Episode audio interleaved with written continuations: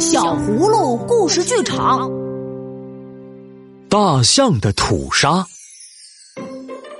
小葫芦和伙伴们相约到空地上去玩。我们来玩盖沙堡的游戏吧！依依、狮子和刺猬都围了过来。谁盖的最高，算谁赢。大家热火朝天的开动了，扑通，扑通。只见两堆巨大的土沙从天而降，落在空地的中央。哇塞，这么多沙子，是谁的沙子啊？这是要盖多高的沙堡啊？依依问：“是太空来的吗？”狮子大声说：“真多呀！不过说不定这是太阳的便便。”刺猬说：“呵呵，太阳不会拉便便的。”我看。只有大象能搬得动这么多土沙，狮子肯定地说：“大家你看看我，我看看你，相互点点头。”咚，咚，咚，一阵巨响和震颤传来。对不起，对不起，这是我的土沙。大象正急匆匆地朝这边跑来，它的奔跑。让大地都摇撼起来了。我也想参加你们的游戏，所以在远处搬来了土沙。怎么样？我抛得远吗？大象一边说，一边开始用鼻子把土沙都堆在一起。等一下，我也想做这么大的沙堡。我也想，我也想。大家一个接一个的说，然后他们问大象。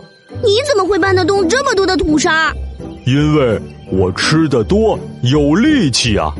大象说：“那我们也得努力吃东西。”大家一起说：“那么今天就到此为止，明天早上我们再来比一比。”这下可热闹了，小可、依依、狮子还有刺猬回到家不停的吃东西。那天晚餐，各家的妈妈们。发现自己的孩子都比往常吃的多，没有一个孩子挑食，输给大象那还得了？吃啊吃啊，每个人的肚子都吃得胀鼓鼓的，这可把妈妈们吓坏了。第二天早上，大家在空地中央集合，一、二、三，搬土沙，最后。还是大象搬来的土沙最多，我我的最少。刺猬难过的说：“啊，我输了。”小可、依依和狮子都难过的说：“是吧？还是我的最多。”大象骄傲的扬起长鼻子。这时，爸爸妈妈们赶来了。葫芦爸爸说：“孩子们。”你们在干什么？空地上怎么多了这么多土沙？绿绿的草地都要被土沙埋住了！赶快打扫，今天就打扫！孩子们吓得跳了起来，他们慌忙的开始打扫。那么，这次谁是第一呢？哈哈，得第一的是土沙搬的最少的小刺猬呀！和小伙伴一起玩耍的时光真美好。每天都会发生有趣的事。